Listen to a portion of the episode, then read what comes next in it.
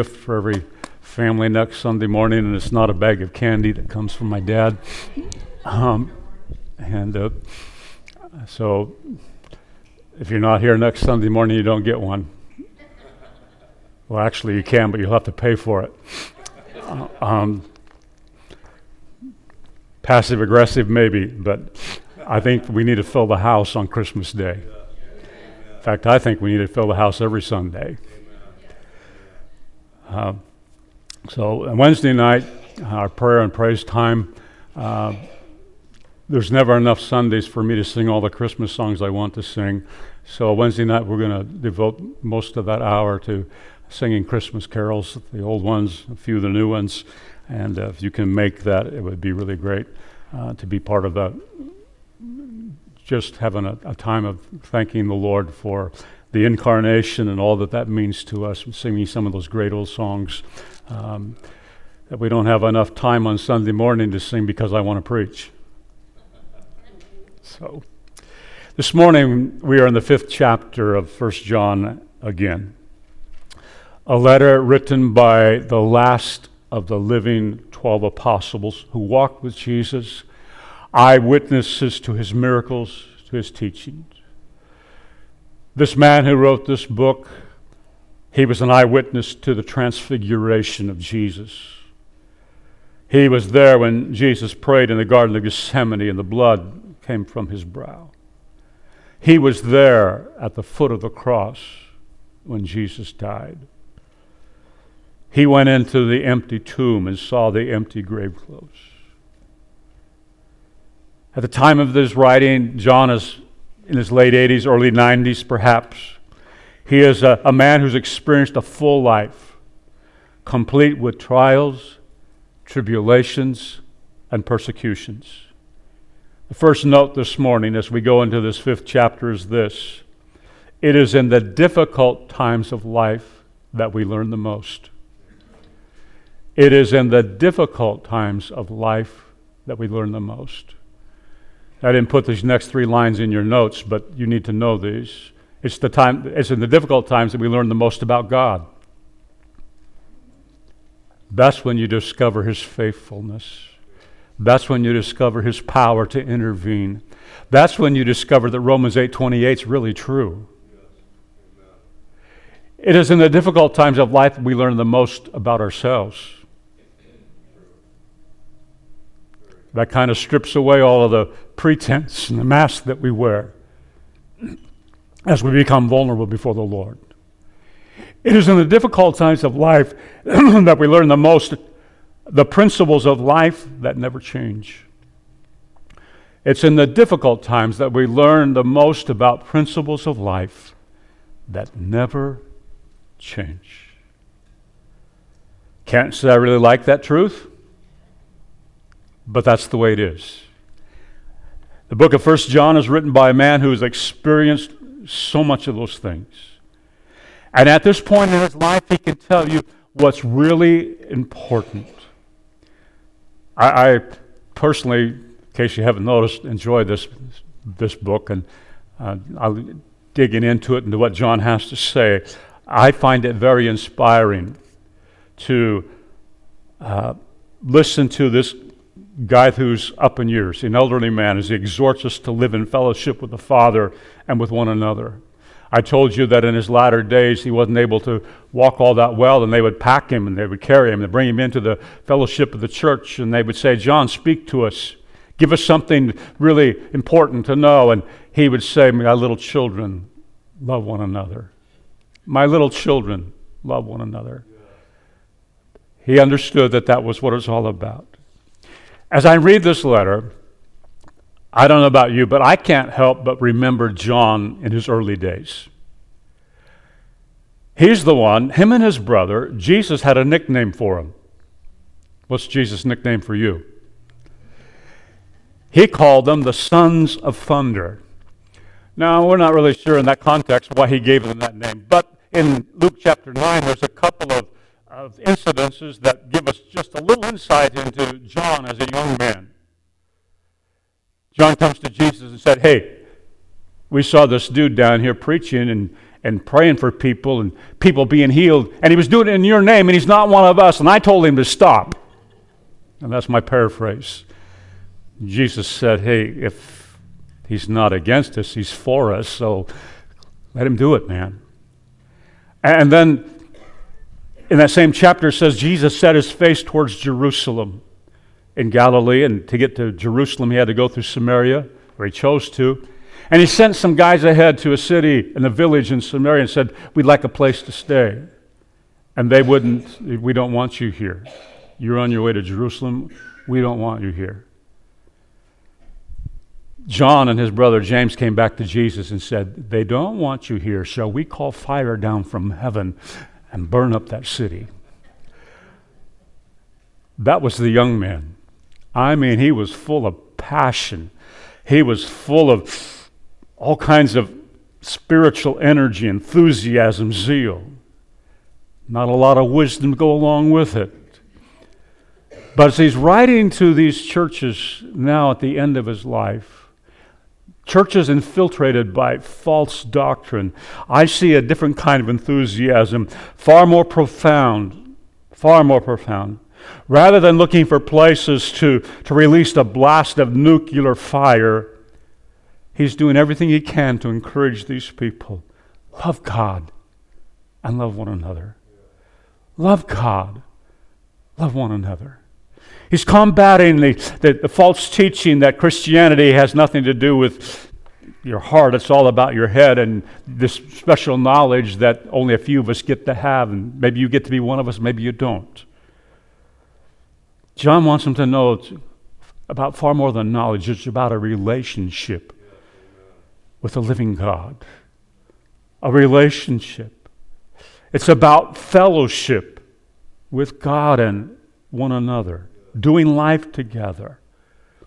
Participating in the life of Jesus, Jesus participating in my life, and you and I participating in each other's life. Christianity is all about love. We've talked about three great statements that John made more than once, and just so you never forget them, John chapter 4, we read that God is spirit. God is spirit. Not combined, he's not confined, God himself not confined to a body, not confined to a place. Spirit. So that makes it even more amazing that Jesus allowed himself to put in a human body. Then we read in the first chapter of 1 John that God is light and in him is no darkness at all. You can trust him explicitly. God is light. And then we talked about it from John, the fourth chapter, that God is love. That's his very essence, his very nature. Not just that God loves, but God is love. God is light. God is spirit. And you can't separate the three, they all three go together.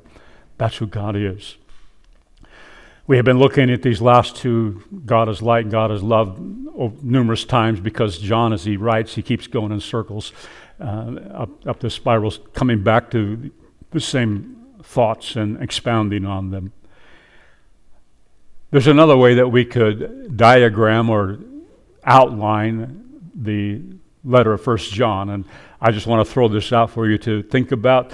We're not going to spend a whole lot of time on it, but there's this theme these themes of, of fellowship that goes from the chapter 1 clear through chapter 5. The theme of fellowship with Christ, fellowship of Christ, maintaining fellowship with Him, walking in the light as He is in the light, doing life with Him, the fellowship of Christ, fellowship with Christ.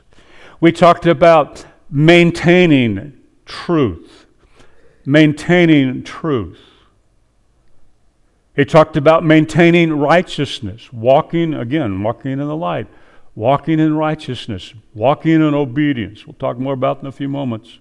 He talks about maintaining love, maintaining love, loving God. And we prove that we love God because we love each other. And if we don't love each other,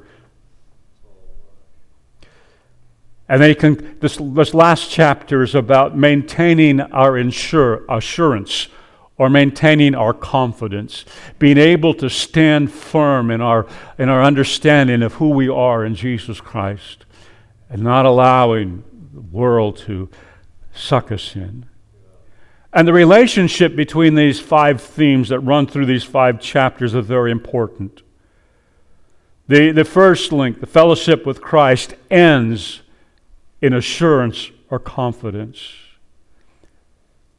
That's the kind of life everybody's looking for a life of confidence, a life of being self assured, a life of being poised, able to cope with life as it comes. That, that's the ideal that humanity is seeking for in all the wrong places. But we find it in fellowship with Christ and walking in Christ, with Christ. We become that kind of person. To me, the, the glory of our Christian faith is never that it's religious, but it's absolutely practical. It's right where we live. Doing what Christ wants us to do brings to us the full life that He promised life to the full. Uh, when we are walking with Christ and we understand who we are, we're confident, able, and adequate. Sharing with Christ, sharing life with Christ leads to a life of being confident, able, and adequate. And this confident life will manifest itself in three ways. We've looked at these three ways and just again in review as truth,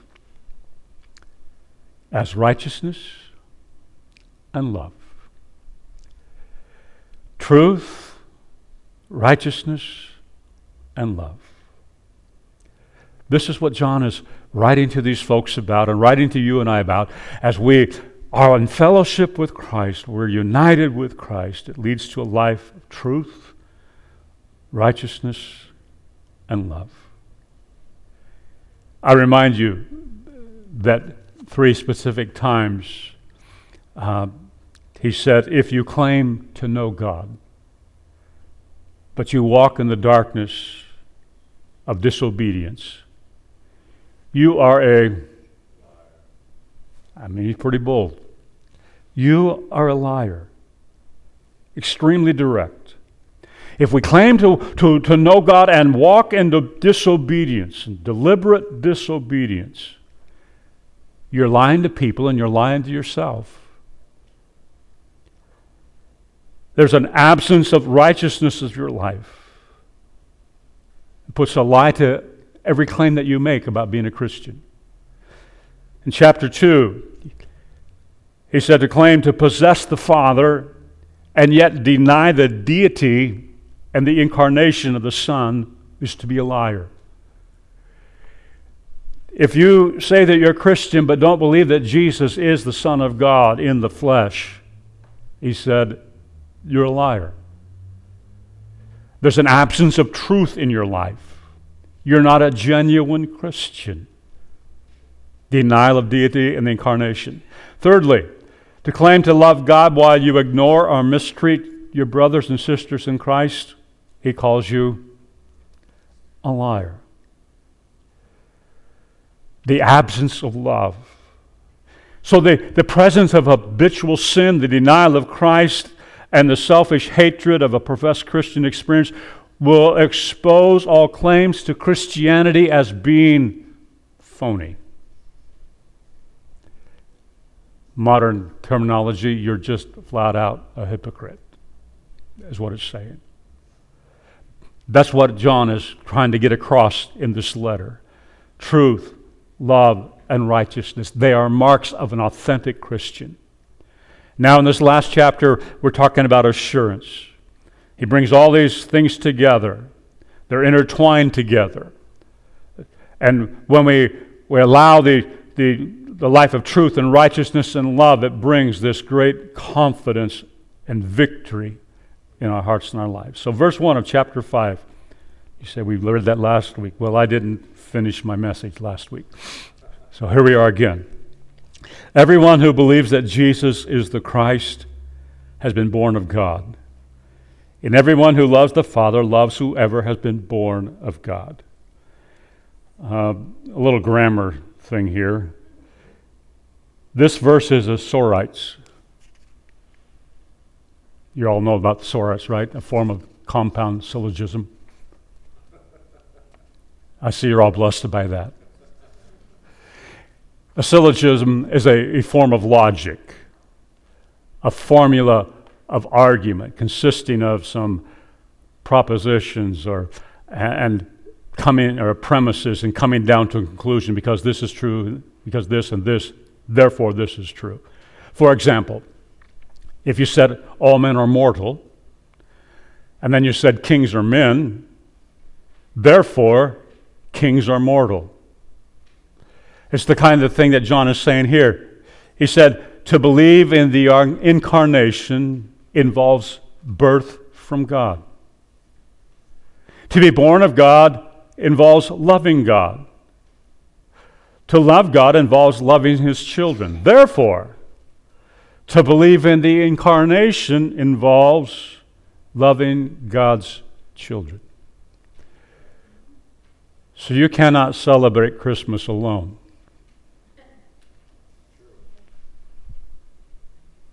Just throw that out there. He says if you believe in the incarnation, you're going to love the family of God. Everyone who believes that Jesus is the Christ has been born of God. Everyone who believes that Jesus is the Christ has been born of God. First part of that verse right there, that is the very basis of what it means to be a Christian.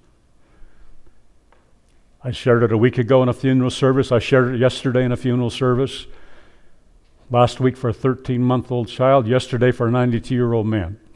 But the message is the same. Yes, Romans 10 if you confess with your mouth Jesus is Lord and believe in your heart that God raised him from the dead, you will be saved. For it is with your heart that you believe and are justified. It is with your mouth that you confess and are saved. One does not become a Christian by doing a list of good things. You do not become a Christian by obtaining a certain degree of knowledge about theology. Becoming a Christian is a matter of faith. Believing that Jesus Christ the Son of God, became a man. That he died on the cross and that the Father raised him from the dead. And when I believe in my heart and confess it with my mouth, there's something that takes place in my being. I am born again by the power of the Holy Spirit and the Word of God. I want to talk to you a minute for about this, this word believing. Believing. It is a verb.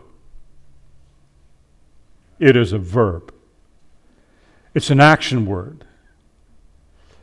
It means to believe in something or someone to the point that you entrust them with something. In this case, it means to entrust your life to Jesus Christ. It's more than mental assent. The Gnostics, they were all about what you believed up here. It's more than mental assent to believe that Jesus came and did all these things.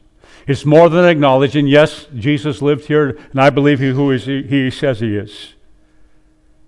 It means I accept that premise for my life. It means grabbing hold of that truth for myself.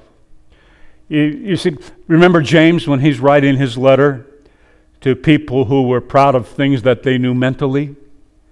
He said, James 2:19, "You believe that there's one God, good. Even the demons believe that and shudder." Written in between that, are the demons saved? No. No. If you have faith, if you if you believe, you will show it by your actions. What's this? What's this chair good for? You're all sitting in one, aren't you, this morning? Why did you sit in it? You had great confidence that this chair was going to hold you up when you sat down in it. Amen? Every once in a while, when I think about it, I look to see if anybody checks it out before you sit down. You just entrust your body to rest in that chair until I get done talking. Unfortunately, there's a lot of people who say, Yes, I believe in Jesus. But there are, it's like they're carrying a chair around because they've never entrusted their life to Jesus. And it really becomes more of a burden than it does a blessing because they have not rested their life in the fact that Jesus Christ died for me. And I have entrusted my whole life to Him. And I know that I know that I know that He lives in my heart, that He is the Son of God, that He's coming again. Believing, I must, I must put it into action. Everyone who believes that Jesus is the Christ has been born of God born of God. I used that phrase born again a moment ago. John 1:12 says this, to all who received him, to those who believed in his name, he gave the right to become children of God. Children born not of natural descent, nor of human decision or a husband's will, but born of God born of God. There's this miracle that takes place inside where my spirit is born again. And when you're born again, you suddenly have new priorities, you have new sympathies, you have new purposes because you have a new spirit living inside of you. You enter into a living and vital relationship with God to the point that the Spirit inside us prompts us to understand that we call God our Father we know that we've been adopted into the forever family of God. Do you know that God really knows your name? He really knows your name. He knows where you live. He's involved in every part of your daily existence. When we are born again, we understand I have life in Jesus Christ, eternal life, and it's based on nothing that I have done. It is a gift of God by grace.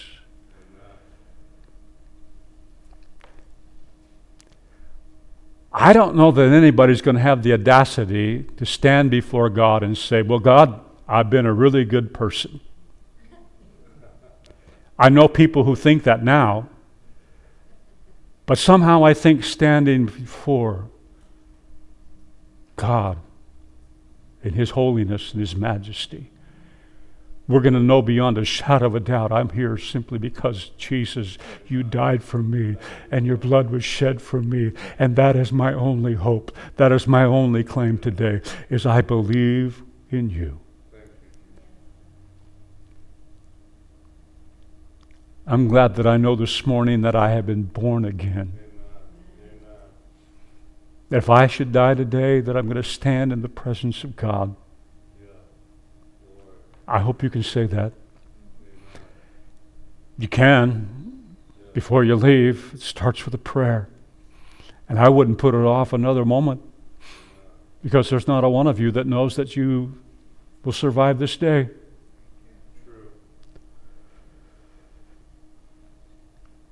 Everyone who believes that Jesus is the Christ is born of God, and everyone who loves the Father loves his child as well. I read it from the NIV this time. Everyone who believes that Jesus is the Christ is born of God, and everyone who loves the Father loves his child as well.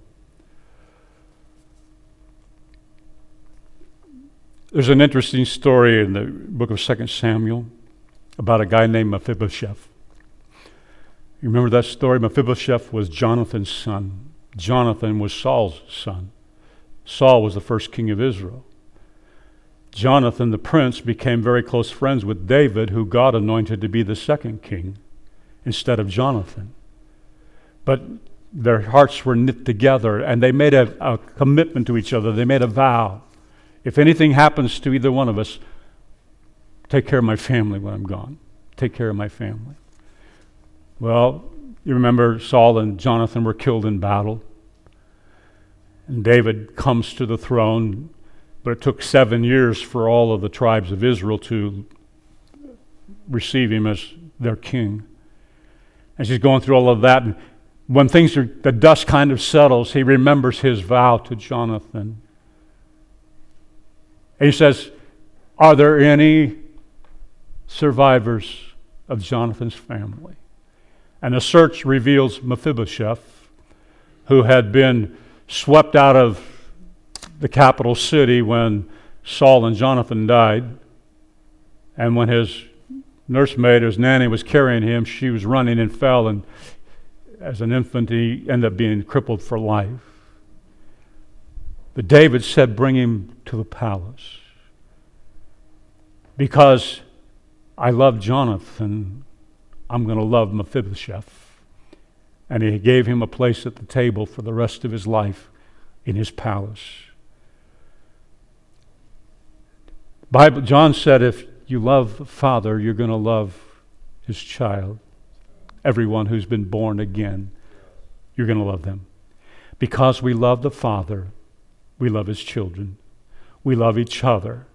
We realize we're family. Not because we have a mutual love for camping, for baseball, or skiing, or hunting, or fishing, or not because we agree on every aspect of theology. Not because we have the same taste of worship music or preaching style or lack thereof. We are family based upon our belief in Jesus Christ as the Son of God. And because we love the Father. Verse 2 says this in 1 John chapter 5 By this we know that we love the children of God when we love God and obey His commandments. Is that one not on the screen? Thank you. By this we know that we love the children of God when we love God and obey His commandments. For this is the love of God, that we keep His commandments, and His commandments are not burdensome. John is saying when we love God and in our hearts, there will be some external evidence of that love in the way we live out our lives obedience to the Father. In John chapter 14 and 15, where Jesus is with the disciples in the upper room, four times in one way or another, he said, If you love me, you will obey what I command. Love will motivate us to want to please the Father. Love will motivate us to fulfill the law that Jesus gave to us, to love the Lord our God and to love our neighbor. And you know what? Love has a way of bringing a cheerfulness to obedience. This next line is not in your notes, but it should be on the screen. Christianity is not about a list of do's and don'ts. Now, when I was a young kid, you would have a hard time convincing me of that because that's what we heard about a lot about all the things you should not do and you don't do. You know, Christianity is about a relationship of love with God. And because we love Him, there are things we will not do because we love Him, because He said not to do them. As we live in the light and the strength of that love, we, we, we live, the way we live is profoundly affected. The priority of our lives becomes pleasing the Father because He loves us and we love Him.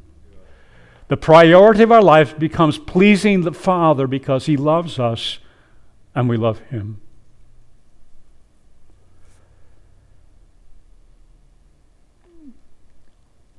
I have talked to people, and I know that there's probably people in the sound of my voice today because it's going over the internet, not because of you, who believe that they really gave their life to Jesus Christ, they would never have fun again.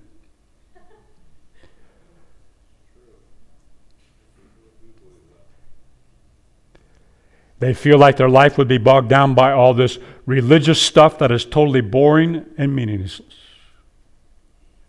That is what religion will do for you. Again, we're not talking about being religious. We're talking about a relationship of love, a family relationship with Father God who loves you totally and perfectly. And the more you love Him, the easier it is to fulfill His commands. The more you love him, the easier it is to fulfill his commands. Remember last week we talked briefly about the story of Jacob working seven years for Rachel's hand in marriage, only to be duped, and he ended up working 14 years.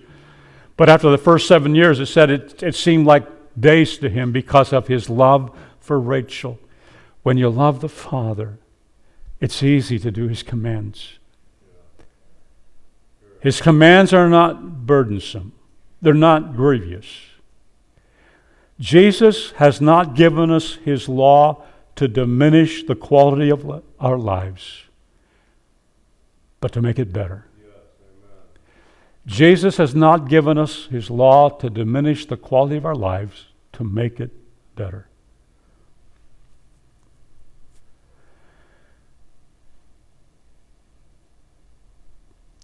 Parents, did you tell your children to stay out of the street when they were toddlers because you wanted to take away all their fun? Did you tell them not to play with matches because you wanted to destroy their fun? It was a matter of life and death, wasn't it? It was a matter of trying to improve the quality of their life and the length of their life. We want you to live a long life. We want you to be alive. We want you to that's the way that God's commands are. They are given to protect us. The Ten Commandments are to protect you, to protect me. Every commandment that God gave was for our protection because He loved us. 20 some years ago, there's a couple articles in the newspaper in a short period of time, and, and I typed those and put them into files in my stuff that I keep for messages. And I know that this is old news, but it's so relevant to. There was an article in the paper, and I don't remember which paper it was, where there was a hit and run accident that took the lives of two eight grade girls walking along a stretch of highway. As they were walking along the sideway, a car swerved over into the shoulder, ran over them, and went back into the road and, and drove away. What I noticed at the end of this article was this tragic statement. I told her not to be walking out on that stretch of road. It is a dangerous place. Had that girl obeyed her parents, she might still be alive today. There was a second article in that same period of time. A group of kids uh, who were at their uh, senior party or whatever uh, at the end of the school were at a water park. And, and they were told it's time to get back on the bus. It's time to go. Instead of getting on the bus, they all decided to get on one water slide and see if they could create a new record for the longest human train to go down the water slide, even though the sign said one person at a time. When they jammed onto that one slide, it collapsed. One of the students died, and several of them were taken to the hospital with injuries. What should have been one of the greatest days of their life ended up being one of the worst. Were those rules a burden? Those rules were there to try to protect them. God gives us His commands not to hurt us, but to protect us. God says to love Him with all your heart, soul, mind, and strength, and to love your neighbor, not to make you miserable but to set you free to enjoy the fullness of life that He said, I've come to give you life abundantly.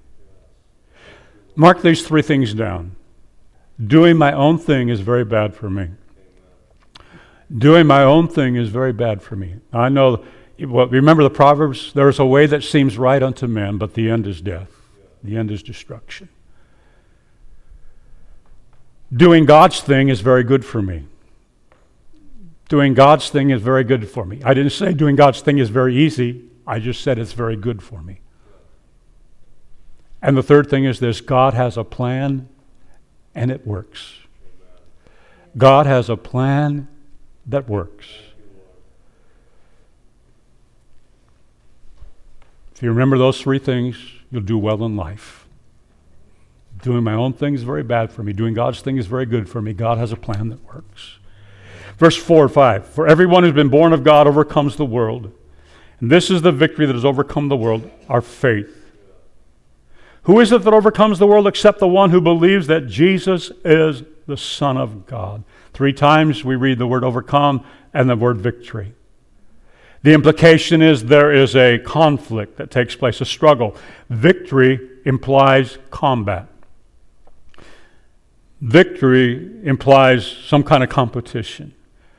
But in this case, I believe it's combat. We are at war. We are at war against the principalities of darkness. We are at war against the, the world in the sense of the philosophy of life that forgets God. The world in the sense of, of life characterized by following ungodly and selfish tendencies. The world in the sense of living according to the cravings of my flesh or the lust of the eye or the pride of what one has and what one does. The world is under the influence of the lies of Satan, the one called the Prince of the Air. He's the father of lies and the master liar. He wages war against the kingdom of God by filling the air with lies, with half truths, and perversions of the truth. I could spend the rest of the day pointing out those lies. I'm not going to, but you know, when they came along and said, spanking your children is child abuse. The fact of the matter, not spanking your children is child abuse, according to the scripture. And I'm not in favor of beating your children unmercifully. But the scripture says a few stripes on the seat of understanding is for their own good. What has been the result of taking away corporal punishment out of schools? Now somebody shows up with a gun and shoots down kids. That never ever happened and we carried guns to school in our cars because we went hunting after school. Anyway. Good preaching.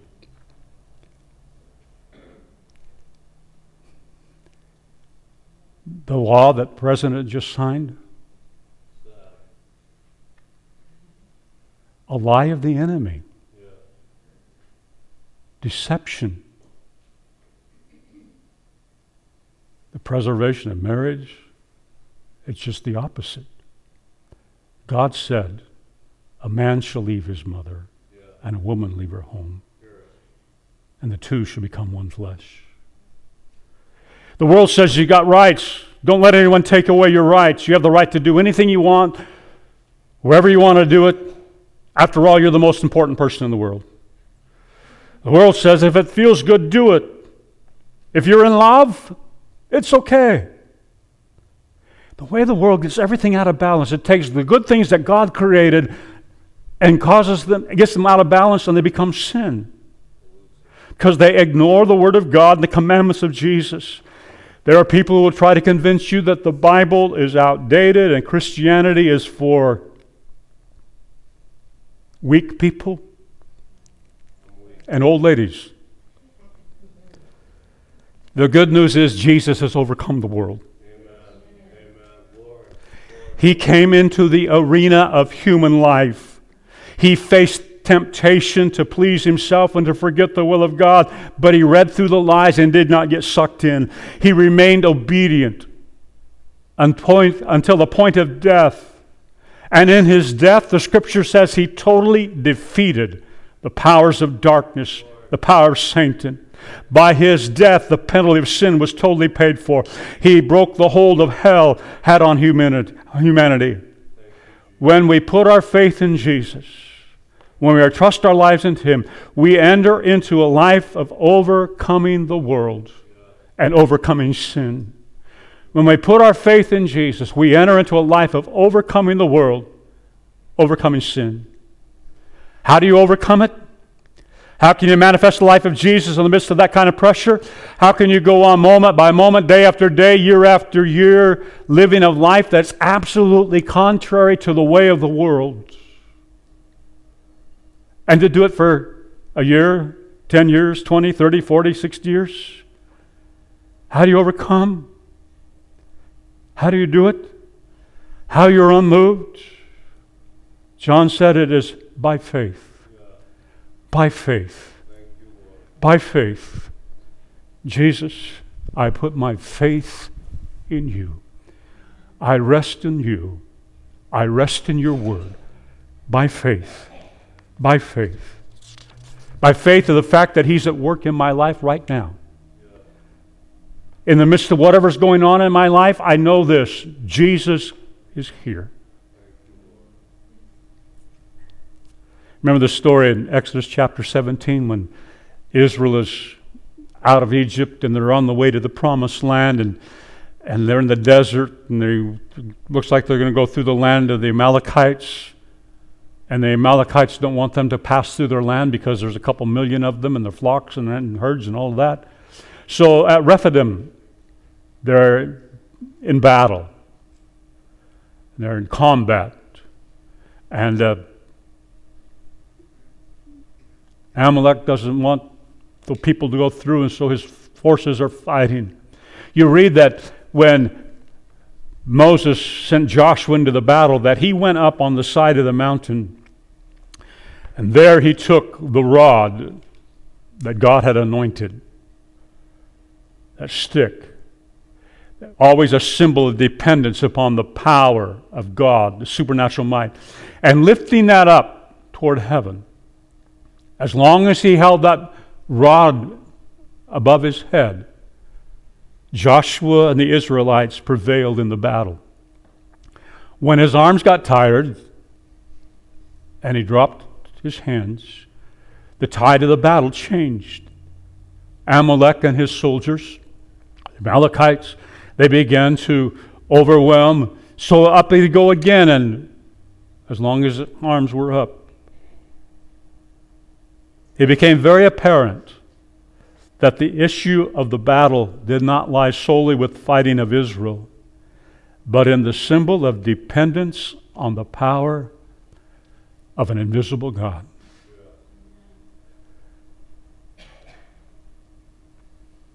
We have, we have a life of active faith, but in our active faith, there must be this dependence on the power of an invisible God who lives in us by faith.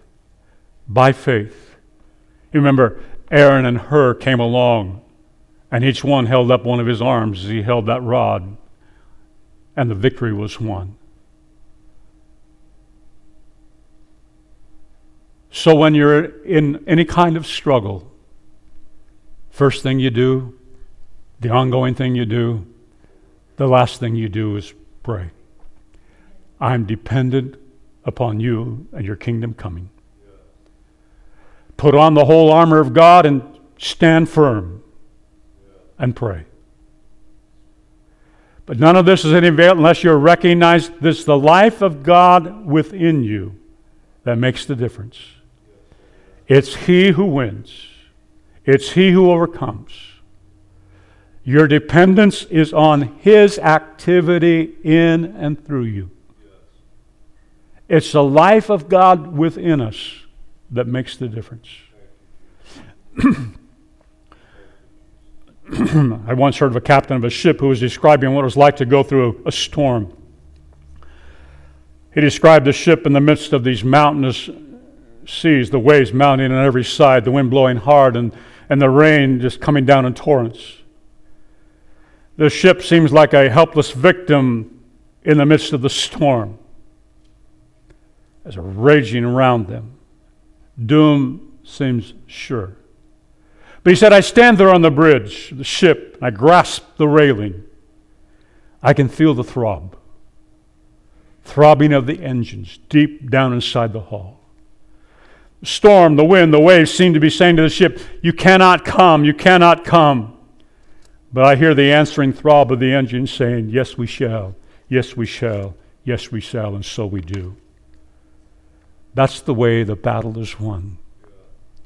That's the way we overcome. Inside is the one. With him there is nothing that impossible. He's the one who said, All things will work together for your good because I'm at work in this situation. If we give in, if we reflect the same attitudes as the world, we become victims. We succumb to the wiles of the devil. We've lost our ten- testimony and, and the power to witness. But if our dependence is on the life of the Son of God, moment by moment, his life is in us. This is the victory that overcomes the world, even our faith. Because our faith is in the one who is all powerful, everywhere present, all knowing. With him there is nothing that is impossible. The strong one he was able to say, Jesus said, Take heart, I have overcome the world. John chapter 16, verse 33. That's the part where he says, You will, in this world, you will have tribulation. But take heart, be of good cheer. I have overcome the world. Is that on the screen?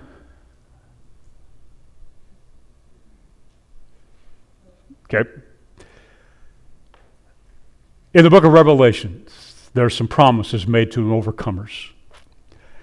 And this is a series of sermons, but I'm not going to give you the series of sermons. I'm just going to give you the seven points. Number one, to him that overcomes is eternal life. Revelations 2 7, he who has an ear, let him hear what the Spirit says to the churches. To him who overcomes, I will give the right to eat from the tree of life which is in the paradise of God. You remember that's the tree that Adam and Eve didn't get to because God said they can't go into eat that tree or, or they will live forever. They ate of the tree of the knowledge of good and evil. But when we take of the fruit of the tree of life, we will live forever. A new name. A new name. He who has an ear, let him hear what the Spirit says to the churches. To him overcomes, I will give some of the hidden manna. I will also give him a white stone with a new name written on it, known only to him who receives it. A new name. Jacob, the supplanter, became Israel, the one who prevails with God. Simon the reed became Peter the rock. God has a name for you that describes who you are when you're an overcomer authority. Revelations 2:26 To him who overcomes and does my will to the end I will give authority over the nations. I will give authority.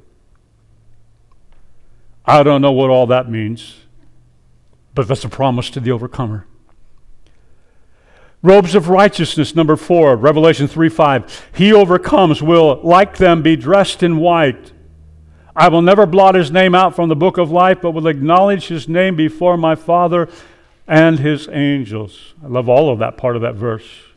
But robes of righteousness, my name in the book of life, never to be blotted out. and Jesus acknowledges me before the Father. Number five, this is an interesting one a memorial pillar. He who overcomes, I will make a pillar in the temple of my God. Never again will he leave it. I will write on him the name of my God, the name of the city and my God, the new Jerusalem which is coming down out of heaven from my God. I will also write on him my new name. A pillar, a memorial pillar. Six, enthronement. Revelation 3:21 to him overcomes I will give the right to sit with me on my throne, just as I overcame and sat down with my Father on his throne. We are seated in heavenly places in Christ Jesus. But he that overcomes, finally, an eternal inheritance. Revelation 21 7 He who overcomes will inherit all this, and I will be his God, and he will be my son. He who overcomes will inherit all of this. And you want to know what all of this is? I'm glad you asked. In your notes, the last, the verses just preceding this one. Then I saw a new heaven and a new earth. For the first heaven, the first earth had passed away. There was no longer any sea. I saw the holy city, the new Jerusalem, coming down out of heaven from God, prepared as a bride, beautifully dressed for her husband. I heard a loud voice from the throne saying, Now the dwelling of God is with men, and he will live with them. They will be his people, and God himself will be with them and be their God. He will wipe away every tear from their eyes. There will be no more death, or mourning, or crying, or pain, for the old order of things has passed away. He who is seated on the throne said, I am making everything new. Then he said, Write this down, for these words are trustworthy and true. He said to me, It is done. I'm the Alpha and the Omega, the beginning and the end. To him who's thirsty, I will give to drink without cost from the spring of water of life. And then it's verse 7 He who comes will inherit all of this. I will be his God. Would you stand with me as we're going to celebrate the victory we have?